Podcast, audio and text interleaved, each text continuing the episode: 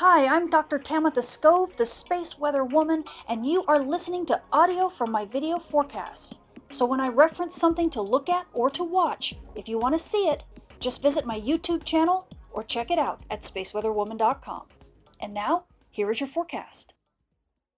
We have multiple filament launches on the Earth facing disk, but is it more bark than bite? The stories and more in the news this week.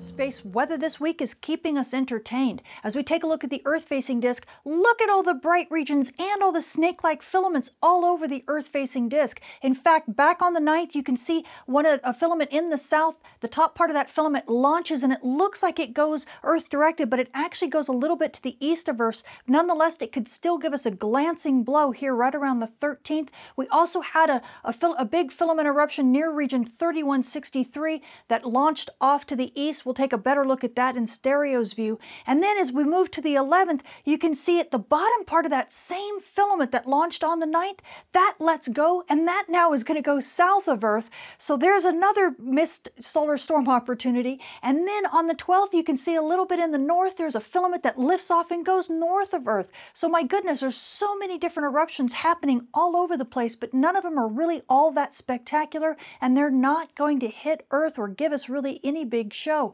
Meanwhile, we have no less than nine active regions on the Earth facing disk. Only a couple of them are just barely big flare players. In fact, region 3163, that's the region that was rotating into Earth view on the 9th and gave us a nice launch, a beautiful solar storm launch. That region actually has kind of quieted down a bit. We also have a couple regions on the Earth's west limb or the sun's west limb that are rotating out of view. And as those disappear, boy, that M flare risk really begins to die down. So amateur radio operators and emergency responders, it doesn't look like we're going to have a very big chance for radio blackouts, and that's good news. But with all these active regions in view, it definitely that solar flux is staying up into the triple digits, and that means good radio propagation on Earth's day side.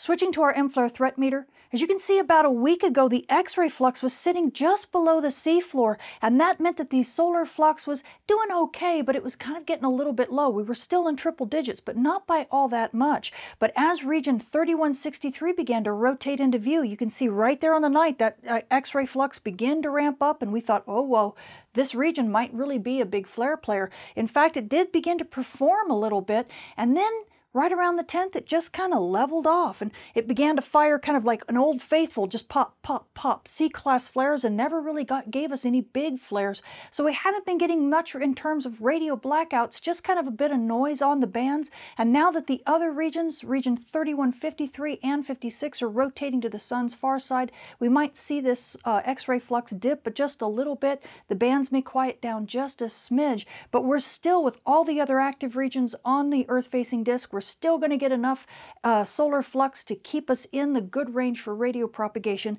and these conditions will easily continue throughout the rest of this week. Switching to our solar storm conditions, you know, we've really been underperforming when it comes to solar storms. In fact, the last time we actually had some sustained storming was clear back at the beginning of the month. Back then, we actually had multiple days of active conditions or even storm levels, and we actually had some clear skies over North America. And so we got some gorgeous aurora that even dipped down into the upper tier of the United States. And then also, we actually had some nice uh, period of southern hemisphere aurora as well. So we had some good aurora australis during that time. Then we kind of quieted down and we bumped back up right around the 4th. And that actually was a view that was more for those across the pond. In fact, we had some clear skies over Norway for a bit and we even got some aurora near Denmark. So that was some gorgeous views, including those also in Scotland. And we'll talk about those later. And now everything is just kind of quieted down and quieted down. And we're really just kind of in a hurry up and wait mode. So aurora photographers, there's nothing big on the menu yet, you're going to continue to see conditions just like this. And if you're at mid latitudes, well, I'm afraid you're just going to have to sit tight. And although the solar storms over the past couple weeks have not been all that intense, nevertheless, we've had many gorgeous views over many parts of the world. And I can't possibly show all of the pictures, but I'll highlight just a few. We'll start with some gorgeous views in Norway. There have been some beautiful views in Norway and we had some aurora in Finland. And aurora made it clear down to Denmark. And of course, the aurora has been viewed in Scotland. Scotland has probably gotten some of the best views over the past couple weeks. And as we begin to travel over the pond, we've had a gorgeous aurora in Iceland. And as we go to the Western Hemisphere, we've seen gorgeous aurora, aurora all over uh, Canada, including some beautiful shots in Yellowknife. And we've had views in Quebec. And lots of views in Manitoba. We've also seen aurora in Alberta. And we've even seen aurora during flights over the Hudson Bay in Nunavut. And believe it or not, aurora has even dipped as far south as to come into the United States. We've seen gorgeous aurora in Wisconsin and in North Dakota, in Minnesota, and of course in Alaska. Can't skip that one. and aurora has even dipped down into the south. We've managed to see it come up as far north, the aurora australis, as New Zealand. And there's been views in Tasmania. And believe it or not, it's even made a show in Victoria, Australia. So what else does our sun have in store for us this week? Well, this is Stereo A. It's our partially far-sighted monitor. You can see here's Earth, here's the sun, and here's Stereo A staring at the sun just a tiny bit from the side. And when we take a look at Stereo A's view, you immediately are drawn to the bright region down in the south on the east limb. On the 9th, this is region 3163, and you can watch it launch this beautiful solar storm, kind of this slow release. And believe it or not, that kind of slow release is really indicative of what we're seeing all over the, the disk. Even with all the filament launches, there are these really slow and gentle releases. And so we've actually had several solar storms hit Earth, but you know, they're so gentle that when they hit Earth, Earth goes, hmm, did you feel something?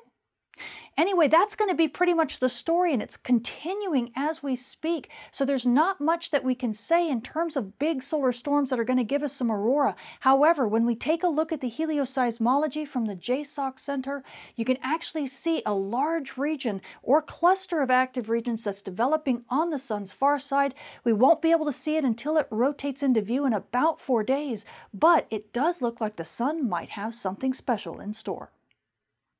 Switching to our moon, we are now passing through the third quarter phase on our way to a new moon, and by the 19th, the moon will still be about 20% illuminated. So, you night sky watchers, if you want to catch those dim objects in the sky, you're going to need to check your local rise and set times. Switching to our solar storm conditions and aurora possibilities over the coming week, we had been calming down from some fast solar wind over this past week, but you know, we've really been kind of left with unsettled conditions, and these are going to continue over the next few days. In fact, we're really just getting these small little filament eruptions that are kind of, you know, sideswiping Earth and things like that, but they're really not impactful. So it's just going to keep us at where we are. At high latitudes, NOAA is expecting unsettled conditions with up to about a 20 to 25% chance of minor storms, but this is easily going to calm down as we move into the weekend. So aurora photographers at high latitudes, you know, you could get a little bit of a sporadic show here and there. It's nothing going to be like storm time aurora, but it could give you some nice views here and there. But things will definitely calm down unless we get some more substantial solar storm launch. Now, mid latitudes, we really are expecting unsettled to even quiet conditions, basically normal conditions with very little chance of activity. So mid-latitude aurora photographers, well, it looks like you're going to have to sit this week out and wait till the sun decides to do something more substantial. Switching to our solar flare and particle radiation storm outlook over the coming week, we do have nine active regions in Earth view this week, and several of them are big flare players. In fact, NOAA's giving us about a 20% chance of a big M-class flare over the next day or two before things begin to settle down. And this is mainly from regions 3153, 56, and 3163. But two of those regions are rotating off of the west limb, so you're going to see things begin to kind of settle down. Now, as far as solar flux is concerned, well, you can see we've got mid-range 150s or so that begin to settle down into the 140s. Once again, this is reflecting that a couple of those big regions are rotating to the sun's far side. We do have a risk for radio blackouts, but it's pretty small right now, and that should make GPS users very happy. But we also have the solar flux staying into the triple digits, well into the triple digits, so amateur radio operators, don't worry, you're definitely going to stay into the good range for radio propagation on Earth's day side. Now, as we take a look at the risk for radiation storms, well, because we have a couple of those big flare players rotating to the sun's west limb, we do have a slightly elevated risk for radiation storms over the next couple days, but we don't have any elevated levels right now. So likely this is just going to settle down and be nice and quiet. So pretty much everything as far as you frequent flyers are you're all in the clear. So the space weather this week seems to be a bit more bark than bite. We do have a few filament eruptions that are kind of earth directed, just partly earth directed, but they're so gentle that they really aren't going to cause any big impact at earth. So aurora photographers, if you're at high latitudes, you could get some sporadic shows here and there. It's not going to be anything like big storm time aurora, but it might give us give you some nice views. But if you're an aurora photographer at mid latitudes, well, sadly for this week you're likely going to be sidelined unless the sun gives us something more substantial. The good news is, however, that we're going to have a coronal hole that'll rotate into the Earth strike zone in about a week or so. So in the long view, things look a little bit better. Now, amateur radio operators and emergency responders, well, we have a lot of active regions in Earth view this week, and they are really not all that active in terms of big flares. We do have a, a little bit of a big of radio blackout risk, but it's not too bad, and the noise on the band shouldn't be all that bad, and yet we do have good propagation on Earth's day side because that solar flux continues to remain high. Now the big thing is that we do have a, a bright spot that's going to be rotating into Earth view in about four or five days, and that could give us uh, possibly our first big flare player um, that we've seen in quite some time. So we're just going to have to kind of see, wait and see what happens. But for the most part, things look pretty good for you. And now GPS users, well, you know what? Things aren't too bad for you right now. The big radio blackouts really aren't that big of an issue, and we don't really have any big solar storms coming. So pretty much your GPS reception all over the globe should be not too shabby. I'm Tamitha Skov. Thank you for listening.